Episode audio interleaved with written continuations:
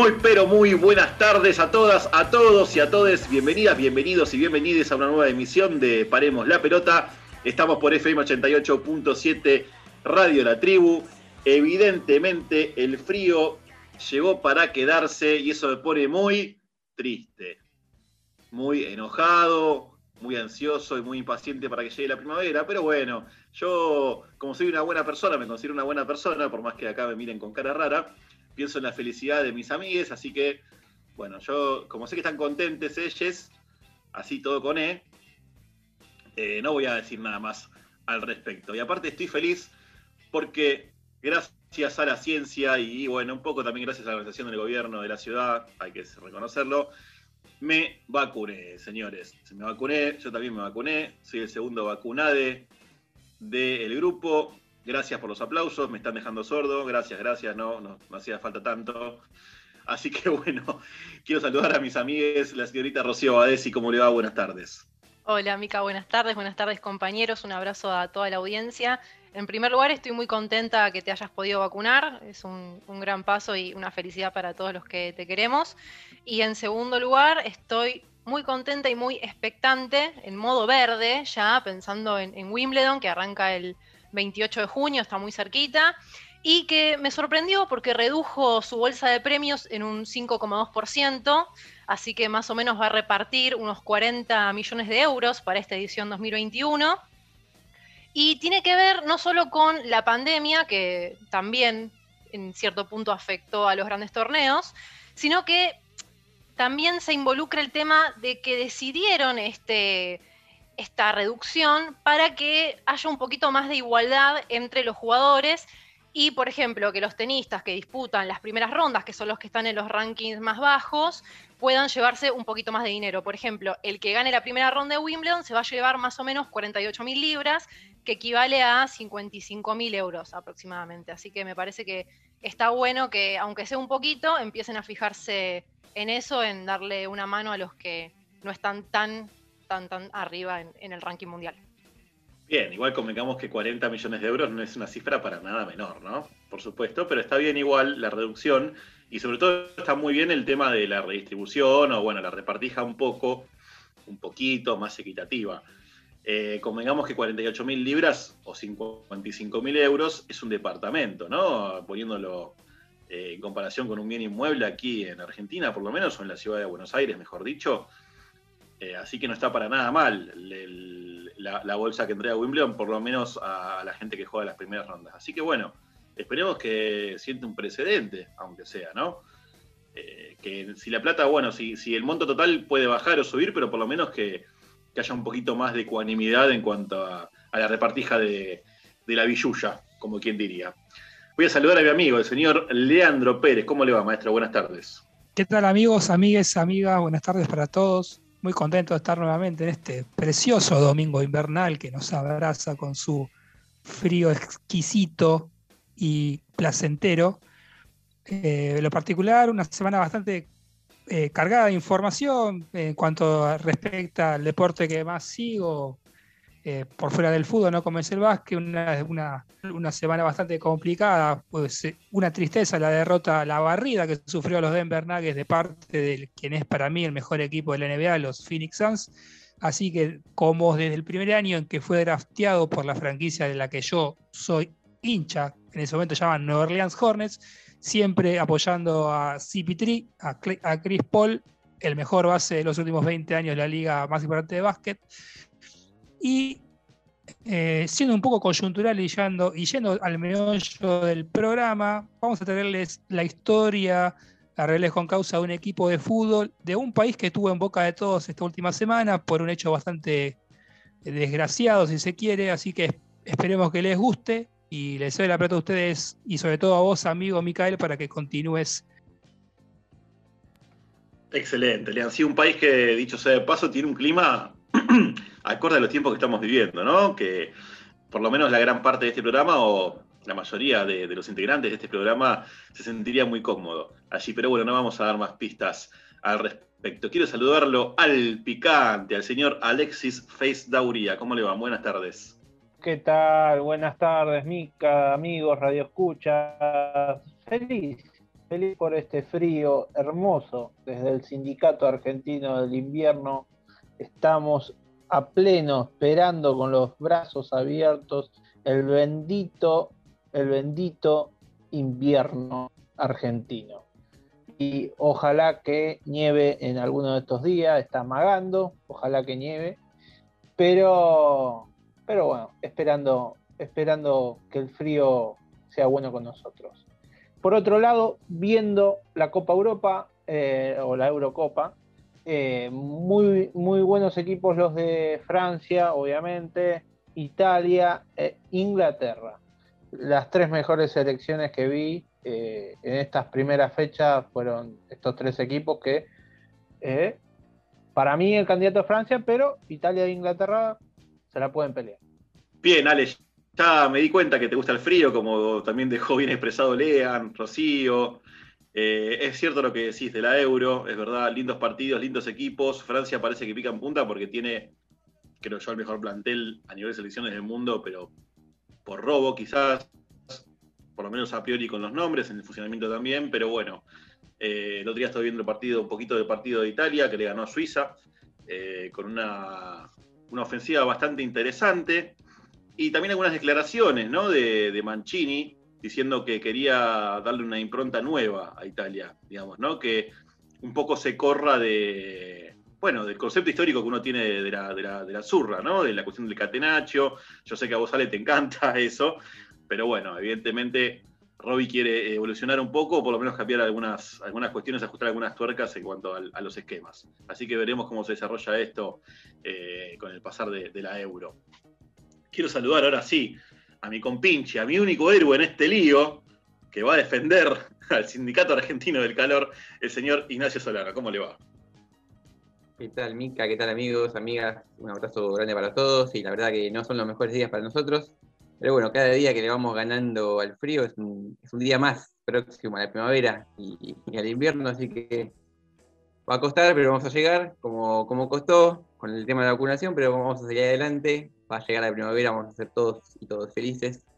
Eh, sí, comparto un poco lo que dijo Ale, también un poquito preocupado por el rendimiento y los resultados que viene teniendo la selección argentina, pero bueno, estamos en un proceso de adaptación, vamos a ir, espero que vayamos mejorando y bueno, esperemos que en la Copa vayamos de menor a mayor. Sí, absolutamente. Como digamos que la cuestión es cerrar los partidos, ¿no? Algo que bastante le estuvo costando, por lo menos eh, en alguno de estos últimos encuentros que estuvimos, que estuvimos viendo.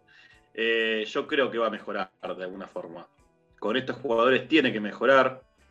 Eh, quizás es más una cuestión de esperanza, de optimismo. Pero bueno, espero por lo menos no ser un falso profeta. Y hablando del tema, vamos directamente a la sección estrella de este bloque. Grandes pensadores del fútbol, creadores de vaticinios inapelables, oráculos de la redonda, todo eso y no tanto. Falsos, Falsos profetas. profetas.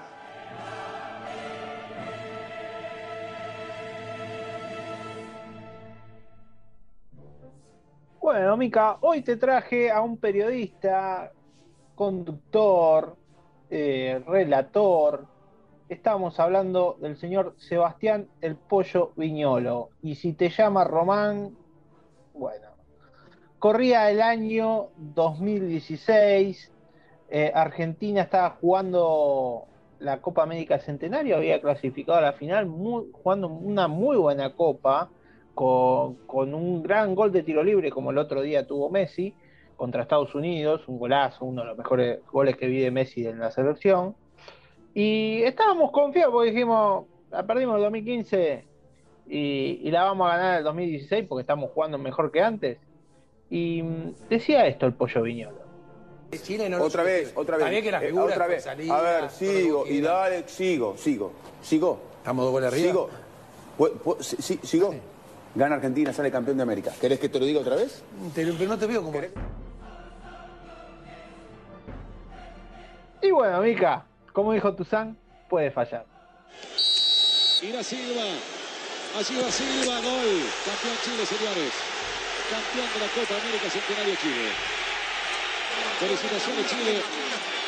Argentina está ameado por todos los elefantes del mundo.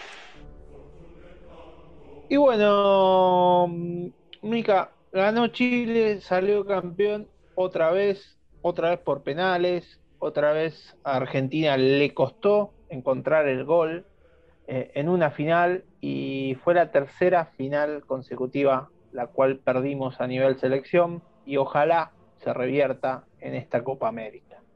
Un recuerdo doloroso, ¿no? Uno de los tantos que hemos tenido en ese tándem 14, 15, 16. le podemos sumar 18 si se quiere, con la eliminación de Rusia. En el 17, aunque sea, tuvimos ese partido lindo contra Ecuador, eh, el último partido de las eliminatorias que, en el cual clasificamos con los tres goles de Messi. Pero bueno, esa 2016, qué sé yo, la maldición, la falta de puntería, la desidia, hay tantos factores para analizar que uno no sabe ni por dónde empezar. Lo que sí hablando de analizar, déjame decir, ya hemos hablado mucho del Pollo Viñolo, por supuesto, uno de los exponentes del periodismo hegemónico. Me molesta mucho, entre otras cosas, esos eh, me molestan mucho, mejor dicho, esos periodistas que hablan como si estuvieran en el café con amigos. ¿No? O sea, como si estuvieras reunido en un asado con tus amistades. No, eh, pasa que tenemos que, hay que ganar, vamos a ganar porque somos argentinos. El pollo viñero es uno de esos que arenga, no habla. ¿no? A veces se hace en serio y tiene algún, algún otro análisis, pero a veces arenga. Y ese tipo de, de desarrollo, ese tipo de expresión en el periodismo me hace mucho ruido. Yo no digo que tienen que ser todos eh, Dante Panzeri, ni, Alejandro Apo, ni eh, eh, el Amar de formalismo, pero son gente que supuestamente se formó, que le pagan para trabajar ahí. Digo, para eso vamos cualquiera de nosotros o, una persona que nunca vio fútbol en su vida y dice vamos a ganar porque somos Argentina. Argentina te amo, Argentina te quiero, esa cuestión así, ese nacionalismo vacío me molesta muchísimo. Quería hacer ese descargo, nada más, simplemente. Le doy la palabra a ustedes. Sería, Mica, ese famoso, ese famoso sketch de Capuzoto, cuatro gordos hablando de fútbol, ¿no? Eh, lo sintetizó bien ese tipo de programas Capuzoto y Saborido, obviamente. Si es Capuzoto, es Saborido. Eh, pero sí, eh, lamentablemente el, periodismo deportivo argentino y el periodismo en sí, pero con, con otros temas, el tema político, o social, pero el periodismo eh, deportivo argentino está en una grave crisis y uno de los grandes exponentes podría ser el pollo viñolo. Eh, ojalá que de un, día cambie esto para mejor y, tengamos un mejor periodismo. Desde Paremos la Pelota hacemos todo lo posible. Estaba pensando en que, si bien esas estas fatídicas Copas América para nosotros se dieron, no fueron derrotas en sí porque fueron eh, eliminaciones por penales y que, si mal no recuerdo, la única vez que Chile nos ganó fue con Bielsa, ¿no? 2008, 2009, por ahí, eliminatorias. ¿Cómo nos está costando a la Argentina eh, ganarles a rivales de nuestra jerarquía o un poquito más, ¿no? Porque si hago un recuento eh, así rápido a Uruguay y Brasil, no sé, creo que a Uruguay en una Copa América le ganamos 1 a 0 con gol de Agüero, que fue la del 2015 2016, no me recuerdo pero nos está costando, o sea, no, no se me viene rápido a la memoria un partido así chivo en competencia oficial, Argentina se haya impuesto y que haya ganado, salvo, claro, ustedes miran Suiza 2014, pero Suiza no es un rival de primer nivel, o sea, pasamos a Holanda, pero por penales, o sea, como que parece que es algo para tener en cuenta. 2000, 2016 eh, le ganamos a Uruguay, que el primer partido de Bausa no fue con Messi tenido de amarillo, de rubio, mejor dicho con un gol medio de rebote. Exactamente, en Córdoba. Exactamente, claro. El tema es, vamos a poner el ejemplo de Brasil que dijiste, la última vez que le ganamos a Brasil oficialmente fue en el 2005, con aquel golazo de Riquelme después de bajarla de taco, el famoso invente, Román Invente de Klos, que el primer tiempo fue un baile tremendo contra una Brasil llena de figuras como Ronaldinho, Ronaldo, Adriano, Roberto Carlos, etcétera. Esa fue la última vez que le ganamos oficialmente a Brasil. Oficialmente por competencia FIFA, no en el partido de amistosos, que está el partido de eh, Nueva York, que era cuando Messi hace el hat-trick 4-3.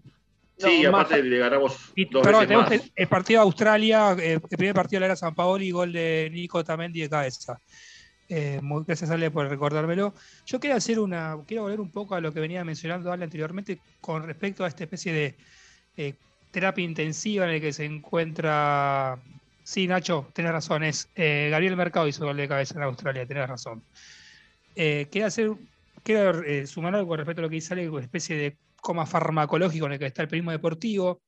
me parece que sí, concuerdo 100% con Ale, porque sobre todo quien consume esporádicamente o por menos por un tiempo acotado programa de este calibre, puede ver cada vez más a exfutbolistas participando de, de esta especie de paneles de notables que arman, ¿no? por ejemplo, no el programa de la, del mediodía, o sí, porque está Oscar Ruggeri, pero en el, programa de la tarde del Pollo Viñuelo eh, Logro Fabián está Sebastián, está Sebastián Domínguez, que también está, hace doble turno, y muestra un poco, ¿no? Esta especie de eh, falla, eh, falla estructural que tiene el periodismo deportivo, ¿no? Eh, me parece que es, algo, es un síntoma de época. Creo que, que se llene tanto de, exfutbolistas como herramientas que, avalan el discurso que estos programas emiten, demuestra el, sí, la falla sistemática y sistémica que hay en la formación de periodistas deportivos, que es algo que, si nosotros no estudiamos esa rama del periodismo puntualmente, venimos a, saldar nosotros.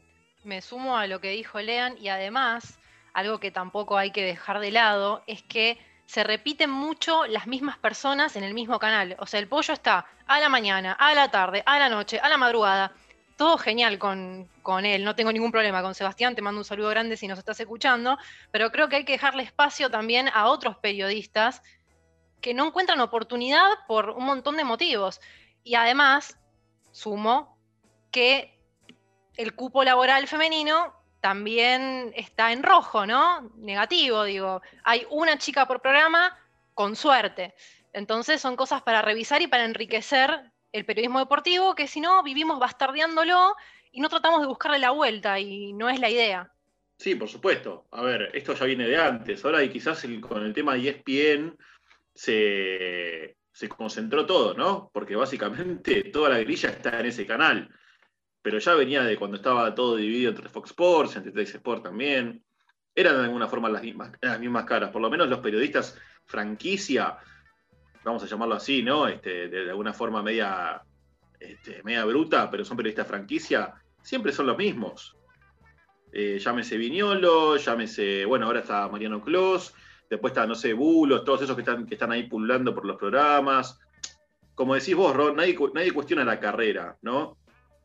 Este, digo, pueden haber sido personas que se formaron, que leyeron, que se instruyeron, pero el tema es que cayeron en una zona de confort, lógicamente, por ser eh, periodistas de prime time, bien pagos, eh, con muchos seguidores, con mucho rating. Entonces, me parece que tampoco se cuestionan mucho ellos mismos, ¿no? El lugar del periodismo hoy en día, que es lo que hablaba Lean recién que me parece súper atinado porque es así, porque hay un estancamiento brutal. El periodismo en general, sí, y el periodismo deportivo, por lo menos acá en Argentina, ni hablar. Ni hablar. Y aparte estamos hablando de periodismo en Argentina, periodismo deportivo en Argentina, en Buenos Aires, ¿no? Porque no nos olvidemos que también debe haber periodistas deportivos en el interior. Uno también habla con un poco de porteñocentrismo. Eh, las, señales principales y demás están, están acá en, en, capital, en Capital Federal, en la Ciudad Autónoma de Buenos Aires. Así que bueno, como bien dijo Ale antes, desde Paremos la Pelota, eh, abogaremos un poco por cambiar un poco, por cambiar justamente un poco, vale la redundancia, un poco, mucho, medianamente, lo que sea, lo que tardemos, pero lo tenemos que cambiar de alguna forma. Por lo menos el paradigma lo tenemos que cambiar y alguna vez cerrar aquellas venas que están sangrando bastante, ¿no? En lo que es el periodismo nacional, por lo menos el deportivo.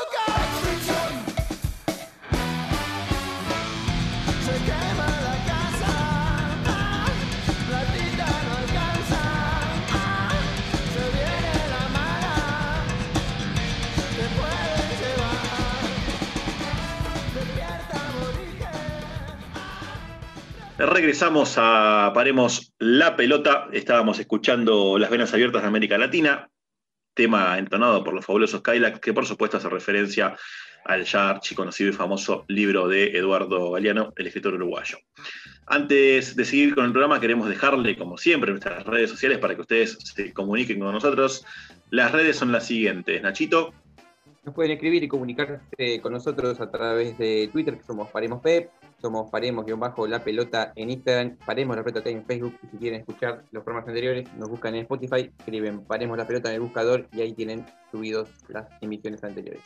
Excelente. Y ahora nos vamos al norte, pero muy, muy al norte.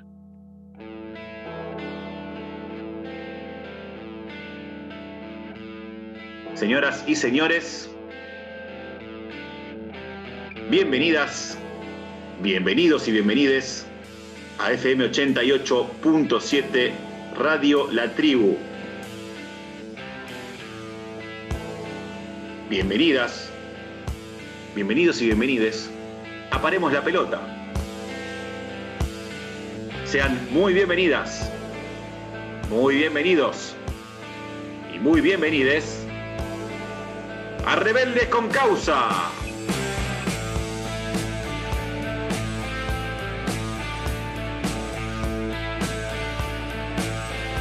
Bueno, amigas, amigas y amigos, vamos a viajar a las hermosas y gélidas tierras de Escandinavia.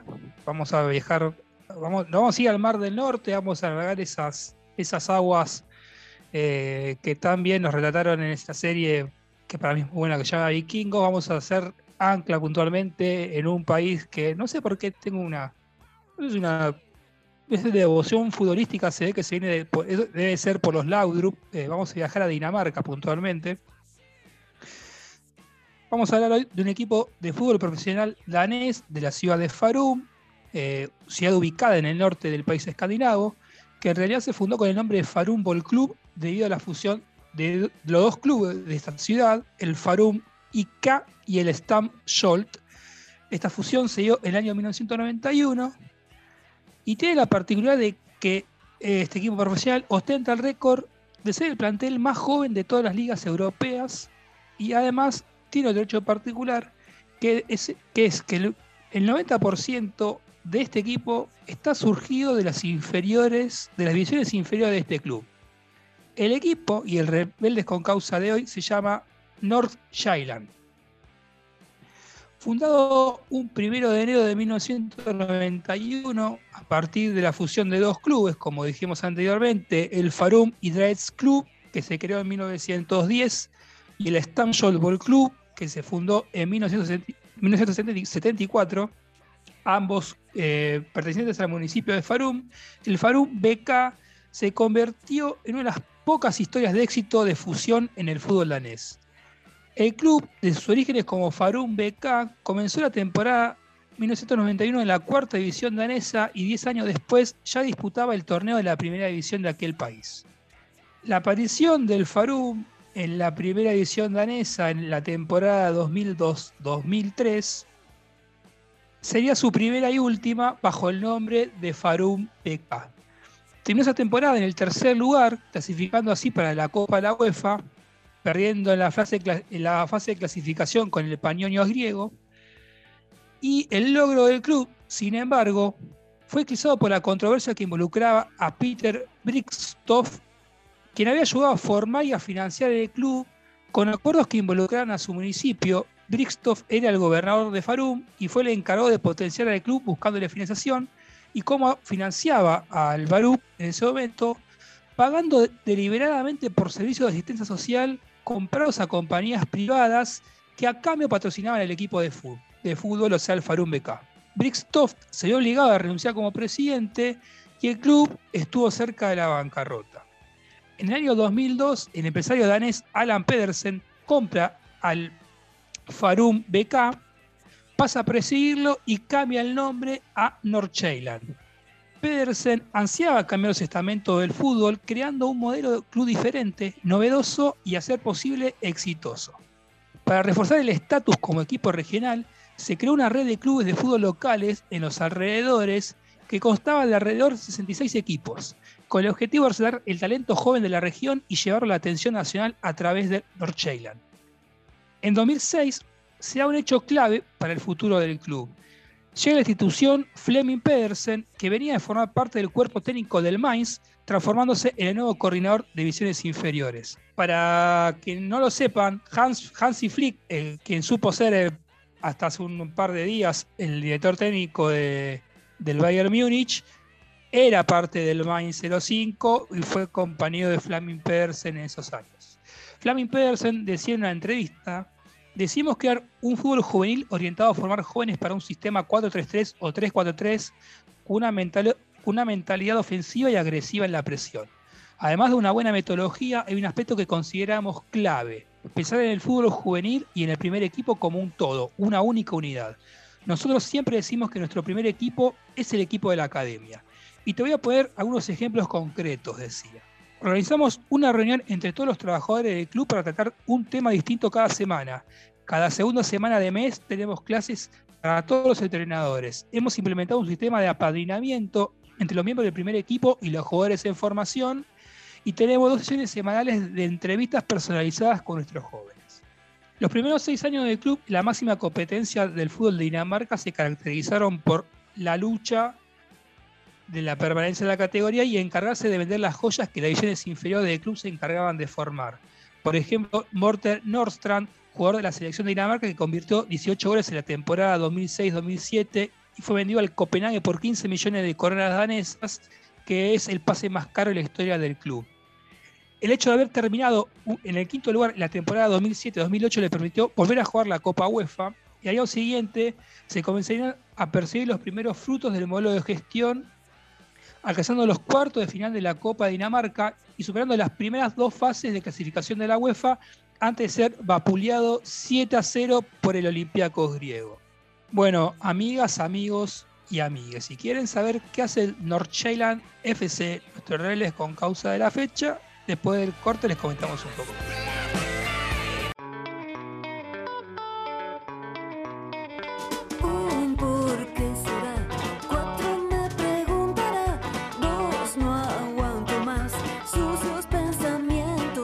Regresamos a Paremos la pelota, Lean. Seguime contando, por favor, acerca del North Bueno, nos hemos quedado la temporada 2007-2008 eh, y, su, la, paliza que ha recibido de parte de los Olympiacos en Copa UEFA. Y bueno, en la temporada 2009-2010 vi al Nordsjælland levantar su primer trofeo, la Copa Danesa, cuando ganó 3 a 1 en tiempo extra en la final. El equipo se enfrentó al Midtjylland en la, en la primera final de Copa, ganando en tiempo extra 2 a 0, clasificándose también para la recién renombrada UEFA Europa League. El equipo repetiría esta hazaña la siguiente temporada, enfrentando al Midtjylland una vez más en la final de la Copa Danesa y ganando el trofeo por segunda vez, esta vez con una victoria por 3 a 2. Kasper Hjulman fue nombrado nuevo DT en junio de 2011 y fue promovido por el saliente cuerpo técnico, algo que no se ve muy, no es muy habitual en el fútbol, eh, pero sí es habitual, por ejemplo, en el seleccionado argentino de básquetbol. Dato de color que capaz no le interesa a nadie, pero me parecía muy pertinente decirlo. La preparación para la temporada 2011-2012, el entrenador trajo a dos internacionales daneses, Mikkel Beckman, que, era no, tenido, que era no tenido en cuenta en el Rangers, y Patrick Mittiliga, que fue seguido a préstamo desde el Málaga, para mejorar el sexto lugar de la temporada anterior y defender el título de la Copa Danesa por segundo año consecutivo.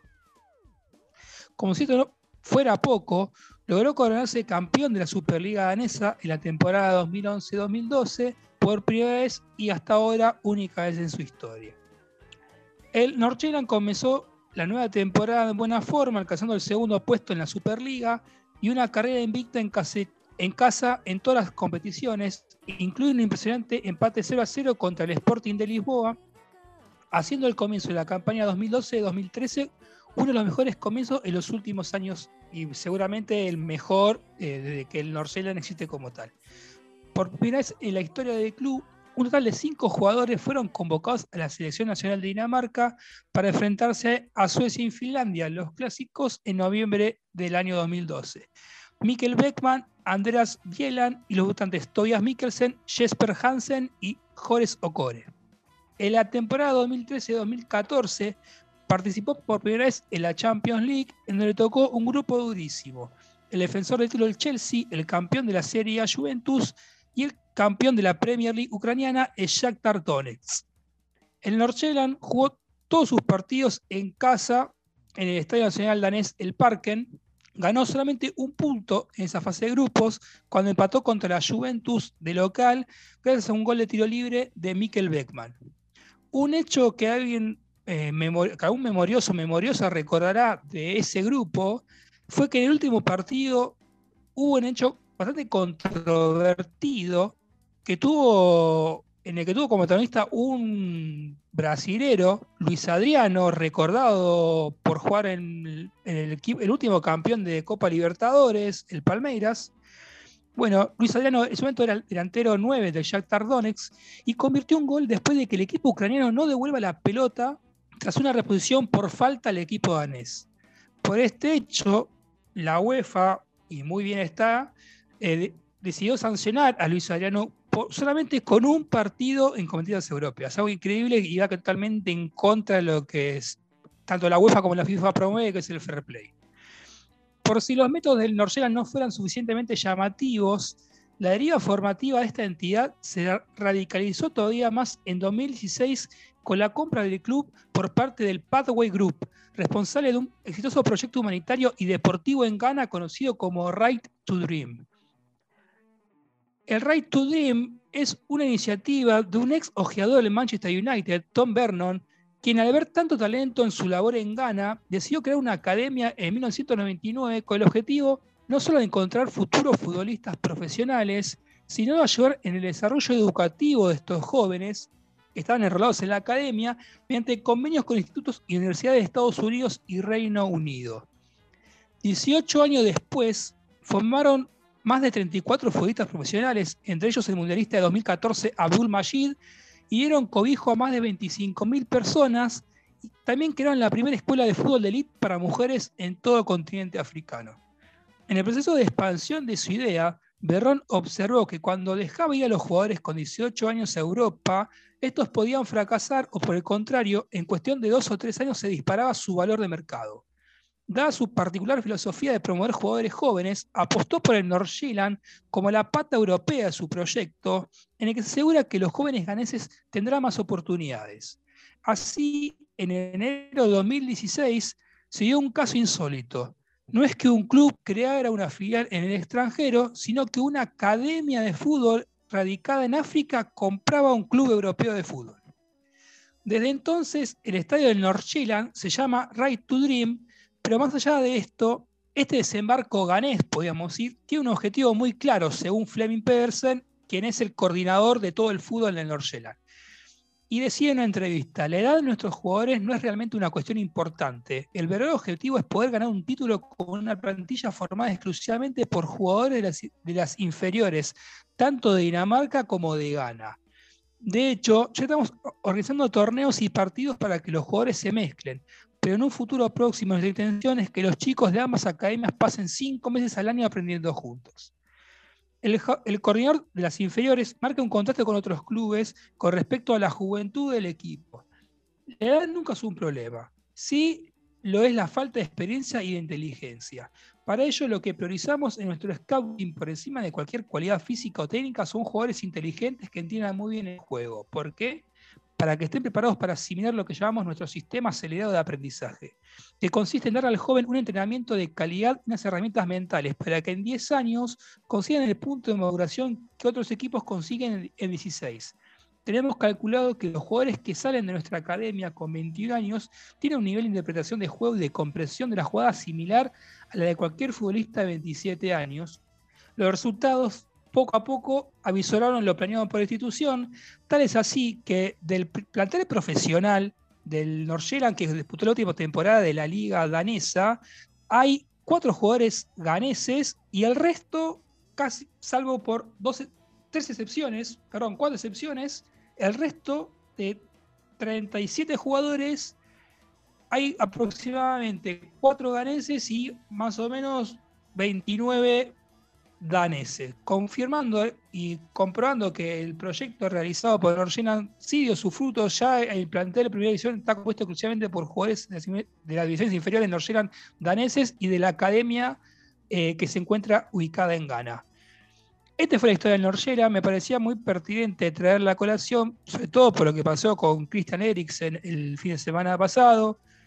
Eh, me parece que lo de Christian Eriksen es un llamado de atención tanto para la UEFA como para la FIFA, de que es necesario reforzar los controles médicos a los futbolistas, pese a que son máquinas de generar dinero, siguen siendo un, engranaje más eh, de este sistema perverso que es el fútbol moderno, que nosotros venimos criticando desde que empezó este programa, básicamente. Eh, así que bueno, amigues, amigas y amigos, esta fue la historia de Norgeland. Espero que les haya gustado y les cedo la pelota a ustedes para que distribuyan como mal. Fantástica historia, Leon. Fantástica historia la conexión entre Dinamarca y Ghana eh, quizás es un, es un, rebelde con causa y también una dinámica de lo impensado, ¿no?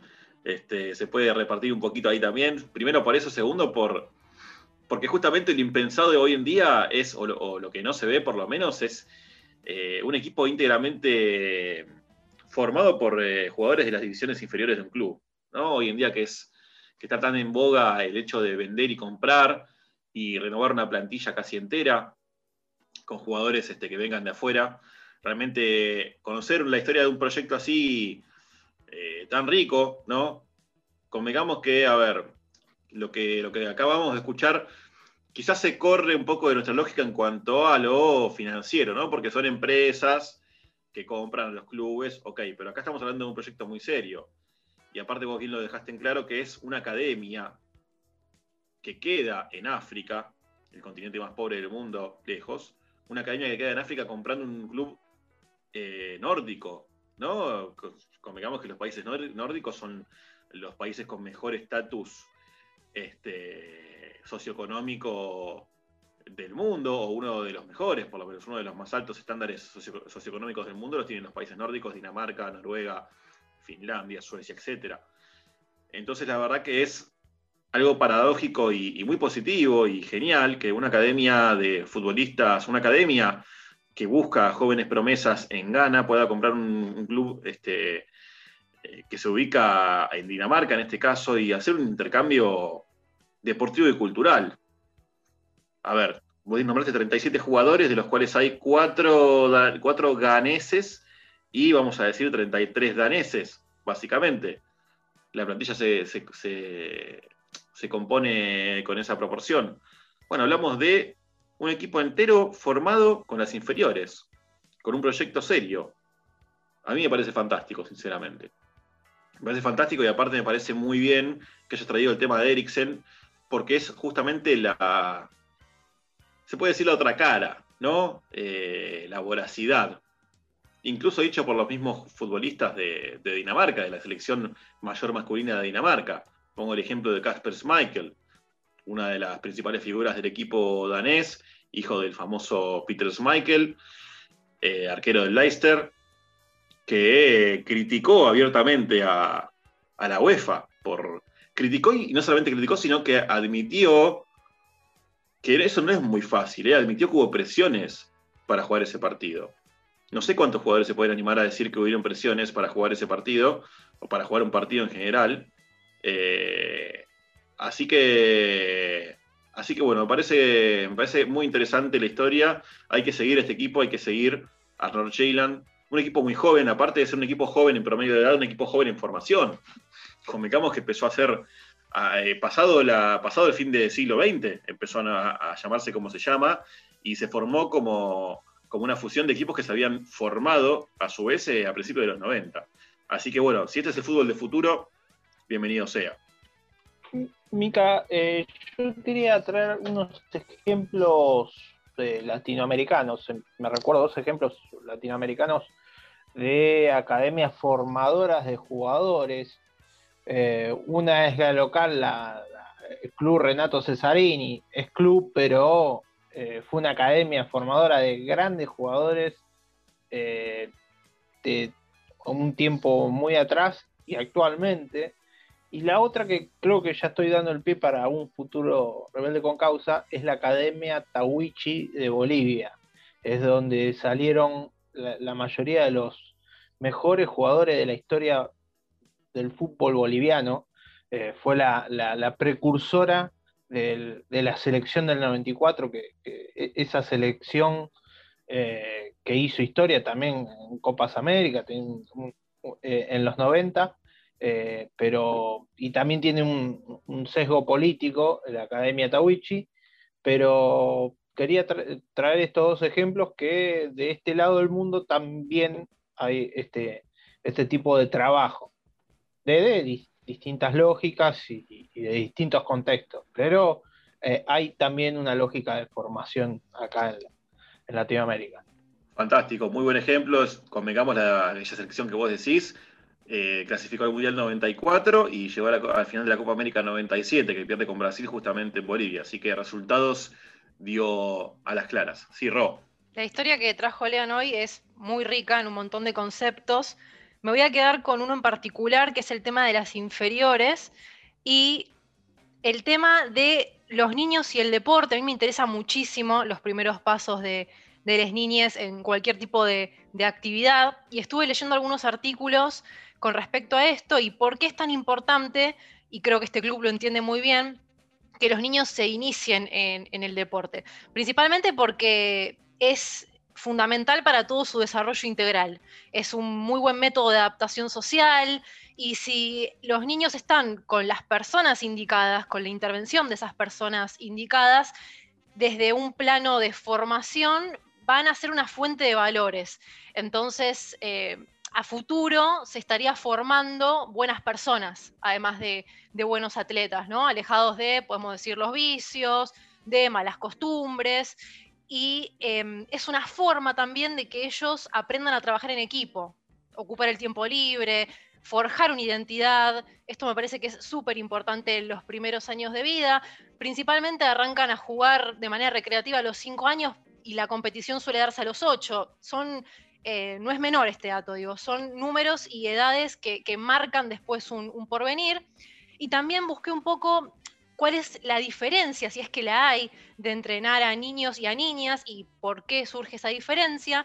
Y los expertos en la materia dicen que sí, que hay ciertas diferencias porque los niños ya crecen con el fútbol en sus venas, por decirlo de alguna manera, ¿no? Con, con eso tan marcado cultural y quizás las niñas no, entonces, sí se forjan niveles de entrega y de sacrificio más grandes, porque trabajan mucho más duro para, poder llegar a, ese nivel, como que siempre se las consideran en un lugar inferior.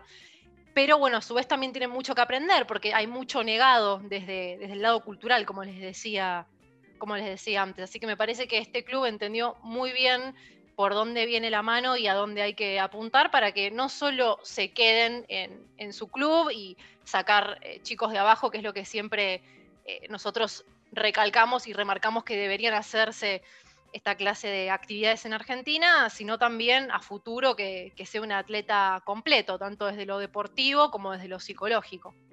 Yo quiero sumar algo que, un término que Rob mencionó muy bien, que es el tema, el término cultural. Creo que hay un, en cuanto al desarrollo de jóvenes eh, deportistas, la, cuestión de género es algo que, eh, influye muchísimo. Hace mm, no muchos años, eh, el canal de la NBA tenía un spot, me parecía muy, muy bueno y que sintetizaba en tres minutos las dificultades que tienen las mujeres para consolidarse como figuras deportivas eh, que puedan y que puedan ser eh, especie de, de, de, espejo donde las, futuras generaciones tienen que mirar.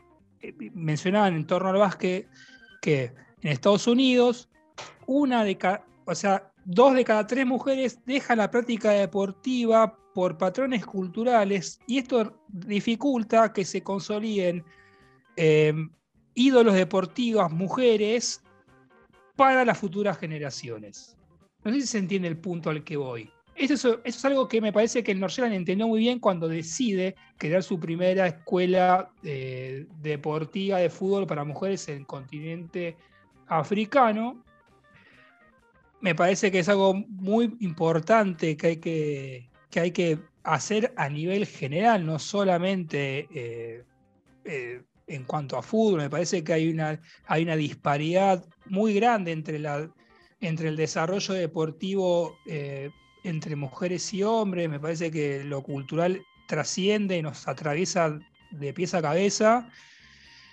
Y creo que nos llegan entendió muy bien esa cuestión. Me parece que para que, para que más chicas, para que las pibas, las futuras generaciones tengan eh, un héroe deportivo, una héroe deportiva mujer, es necesario que nosotros y mucha gente apoye tanto el fútbol femenino, la liga, la liga, y voy a usar el término que usó Macarena Sánchez, semiprofesional de fútbol argentino, eh, hacerlo general, ¿no? Que se, promueva la, profesionalización de las mujeres basquetbolistas, del equipo, a ver, lo que pasó la semana pasada con el equipo femenino de, de la selección argentina de básquet es es penoso que no puedan terminar su competencia internacional la, la, la Cup por los casos de contagio, lo que haya pasado en el preolímpico de los Juegos Panamericanos de Lima, donde eh, se quedaban afuera porque la confederación no, no les envió un utilero, entonces no tenían las, eh, las camisetas adecuadas para jugar un partido. Me parece que son todos síntomas de un proceso que, que se tiene que revertir con urgencia principio, eh, y para hacer un poco de justicia, porque nosotros acá siempre denostamos al Comebol, eh, efectivamente la UEFA obligó a, a, perdón, me, me una laguna, Dinamarca es, ¿no? Sí, Dinamarca, sí. Eh, la UEFA obligó a Dinamarca a seguir a jugar el partido, más allá de todo lo que había pasado a unos jugadores, a Eriksen, porque si no, se le daba perdido el partido 3 a 0. Terminó perdiendo 1 a 0, pero eso, eso es otra historia. La UEFA obligó a jugar, más allá de todo lo que vimos en la televisión, que puede haber muerto en la cancha jugador, a UEFA poco le importó. Y creo que lo que trajo Liga hoy y es un tipo de modelo, me parece a mí, que es eh, una forma de respuesta a la forma en que se concibe el fútbol actual. El fútbol actual reparte plata para los grandes equipos, los grandes, eh, los que venden más productos, los que venden más derechos televisivos, y me parece que eso es lo que le queda a estos equipos menores, eh, esa forma, una forma de sustentarse, eh, no es un caso esporádico. Eh, Leandro también mencionó hoy al Mai, perdón por la pronunciación, pero creo que se pronuncia así. Es un, eh, ha obtenido dos, dos, ligas locales. Es un modelo similar que aplica el Brentford en, en la liga inglesa. El Brentford la pasada temporada se quedó en las puertas de la Premier League. Este año ascendió y se basa eh, prácticamente en o, pues, promover juegos de, de divisiones inferiores o comprar barato buenas promesas y después venderlas a los equipos eh, de mayor renombre para así sustentarse. Me parece que es un modelo que es lo que les queda a, esta, a este tipo de instituciones. Exactamente, Nacho. Me parece que es una forma muy inteligente de utilizar los recursos, básicamente porque también estás promoviendo eh, justamente ¿no? Eh, las inferiores, estás promoviendo a tu cantera y indirectamente también promoves los valores que bien mencionaba Ro anteriormente. Así que bueno, esperemos que ejemplos como el del North Jayland y la Academia Ganesa sigan creciendo con el talento de quienes llevan a cabo estos proyectos y la fuerza también de su corazón.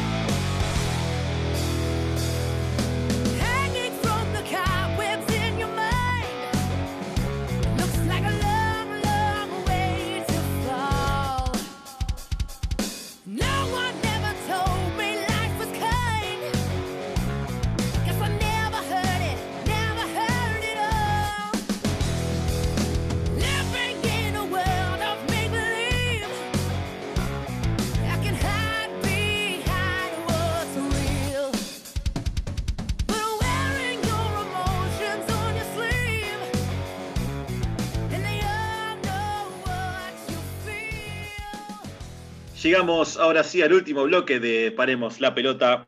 Estábamos escuchando a Halstorm cantando Straight Through the Heart, un eh, tributo a Ronnie James Dio, del cual ahora el 15 de mayo creo se cumplieron 11 años de su fallecimiento, una, de las leyendas del heavy metal, así que bueno, ahí escuchábamos el cover de Halstorm. Antes de seguir, queremos dejarles nuevamente nuestras redes sociales para que ustedes, por favor, se comuniquen con nosotros, nos escriban, nos critiquen, nos alaben, eh, nos digan si son team verano, team invierno, propongan temáticas para el programa, lo que ustedes quieran, como siempre, por supuesto. Las redes son las siguientes, Ro.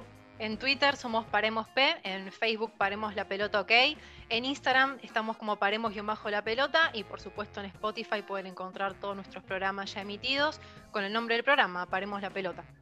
Muy pero muy bien y vuelvo a ti nuevamente para que me cuentes todas las novedades de esta semana.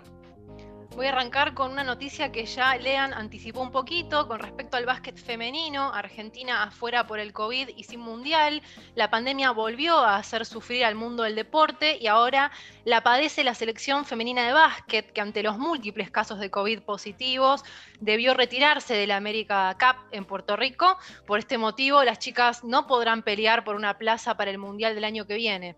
Los resultados de los últimos testeos arrojaron dos casos positivos más, Diana Cabrera y el kinesiólogo Mario Piñero, por lo tanto Argentina tiene solo cinco jugadoras disponibles, Julieta Mungo es contacto estrecho, como el mínimo para presentarse 7, perderá sin, eh, perderá sin jugar los dos encuentros restantes. Esto fue lo que informó la Confederación Argentina de Básquet. La noticia fue confirmada por la FIBA en un comunicado oficial, ajustándose el reglamento y los protocolos sanitarios vigentes. Con la salud y seguridad de jugadoras, entrenadores y funcionarios como prioridad, se tomó la decisión de no disputar los partidos de Argentina versus Venezuela y Estados Unidos. Según las reglas, si en un torneo el equipo pierde por segunda vez, será descalificado y los resultados de todos los partidos jugados por este equipo serán anulados.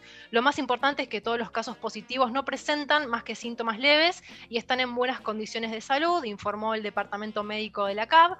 Argentina llegó a disputar dos partidos en el certamen continental, venció a República Dominicana por 64 a 46 y cayó con Puerto Rico por 79 a 56.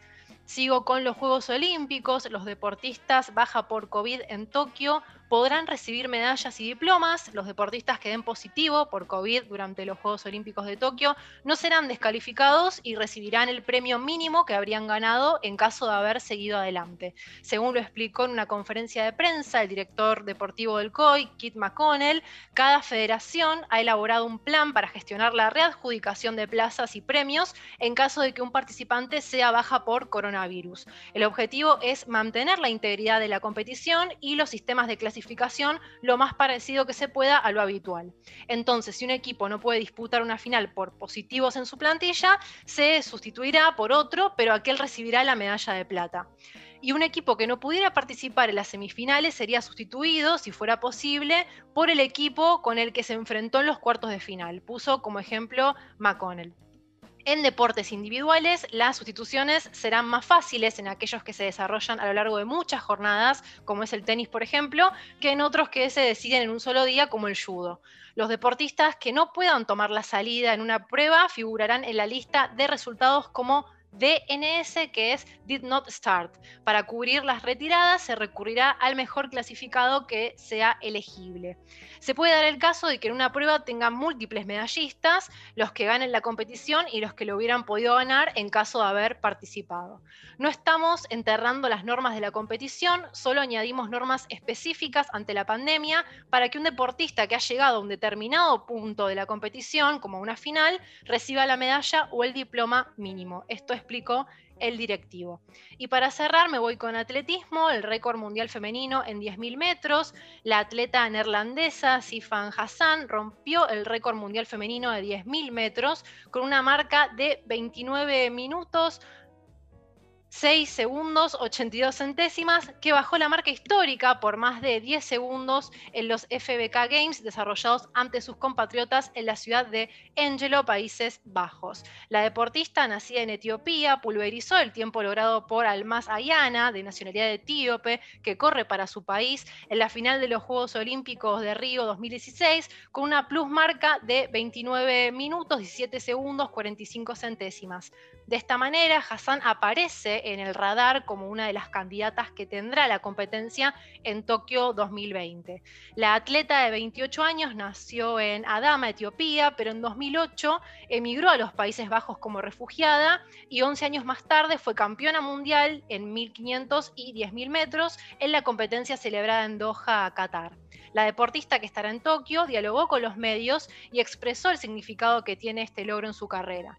Tener este récord mundial es algo con lo que soñaba, es la confirmación perfecta del arduo trabajo que hemos realizado para prepararnos para los Juegos Olímpicos, concluyó Hassan, y estas fueron mis novedades del domingo 20 de junio, mis queridos compañeros. Excelente, Ro. Voy a utilizar las dos primeras noticias para hacer una comparación, un paralelismo, ¿no?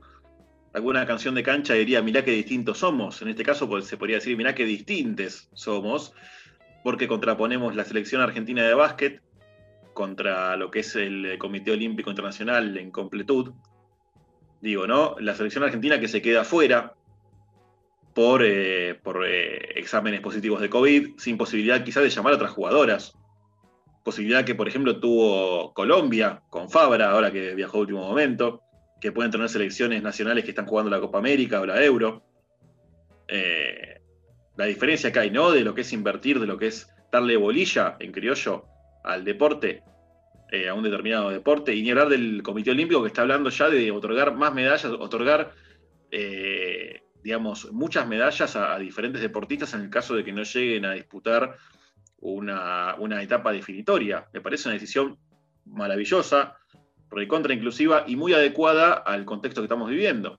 Ahora, ¿por qué las chicas del básquet no pueden, por qué la selección de básquet femenina no puede contar con más jugadoras o llamar más jugadoras para disputar partidos? Es una locura, ¿no? Ahí te das cuenta, ahí uno se da cuenta de las prioridades que están establecidas eh, y esperemos que esto empiece a cambiar.